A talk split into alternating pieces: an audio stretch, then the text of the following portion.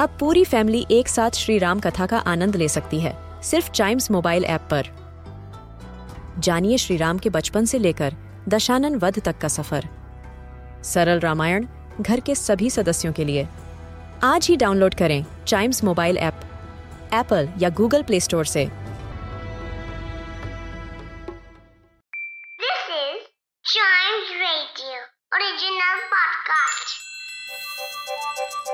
हर दिन की एक कहानी होती है।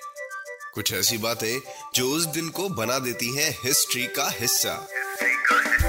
तो आइए। सुनते हैं कुछ बातें जो हुई थी in this day's history. This day's history podcast में आज हम बात करेंगे ब्रिटिश रेड क्रॉस सोसाइटी के बारे में।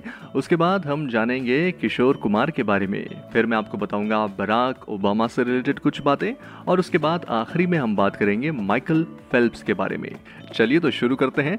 सबसे पहले हम बात करेंगे 1870 की और आज ही के दिन ब्रिटिश रेड क्रॉस सोसाइटी की स्थापना हुई थी। डेढ़ सौ साल पुरानी ये सोसाइटी एक वॉलंटरी ऑर्गेनाइजेशन है जो मेडिकल सर्विसेज़ के फ़ील्ड में काफ़ी एक्टिव है।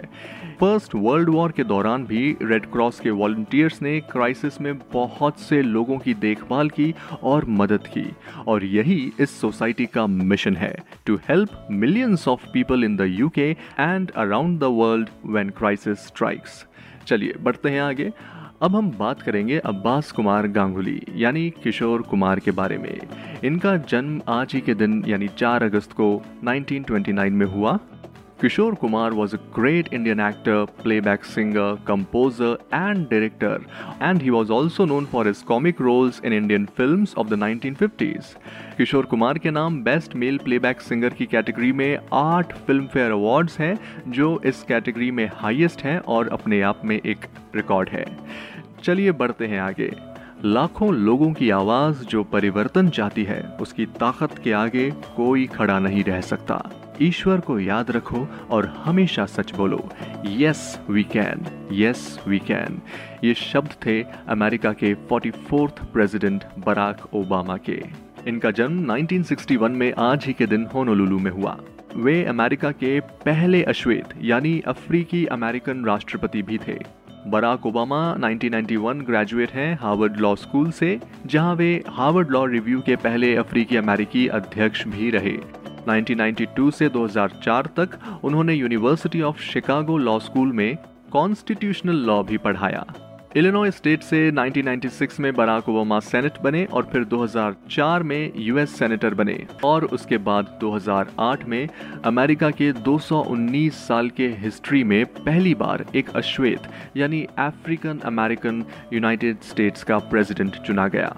And in 2017, Obama Day was officially recognized by the state of Illinois. अपने बिज़ी टाइम से वक्त निकालकर बराक ओबामा की 2004 में डीएनसी कन्वेंशन में दी गई स्पीच को ज़रूर सुनिएगा बट फ़िलहाल बढ़ते हैं आगे आज ही के दिन 2012 में Michael Phelps great American swimmer ने अपना 18th गोल्ड जीता था। He is the most successful and most decorated Olympian of all time decorated इसलिए क्योंकि इनके नाम है टोटल 28 मेडल्स जिसमें 23 गोल्ड मेडल शामिल है। इनके नाम बहुत से रिकॉर्ड है, जिसमें एक तो मैंने अभी आपको बताया 23 ओलंपिक गोल्ड मेडल्स का which is the highest and Olympic gold medals in individual events which is 13 उसके अलावा एक है Olympic medals in individual events which is 16 Rio Olympic games में फाइव गोल्ड्स और एक सिल्वर जीतकर उन्होंने शानदार अंदाज में अपना रिटायरमेंट अनाउंस किया और इसी के साथ अंत होता है आज के इस एपिसोड का ऐसी ही इंटरेस्टिंग बातें रोज सुनने के लिए चाइम्स रेडियो का ये वाला पॉडकास्ट दिस डेज़ हिस्ट्री को तुरंत लाइक शेयर और सब्सक्राइब कर लें ताकि आपसे इसका कोई भी एपिसोड मिस ना हो जाए। Till then keep chiming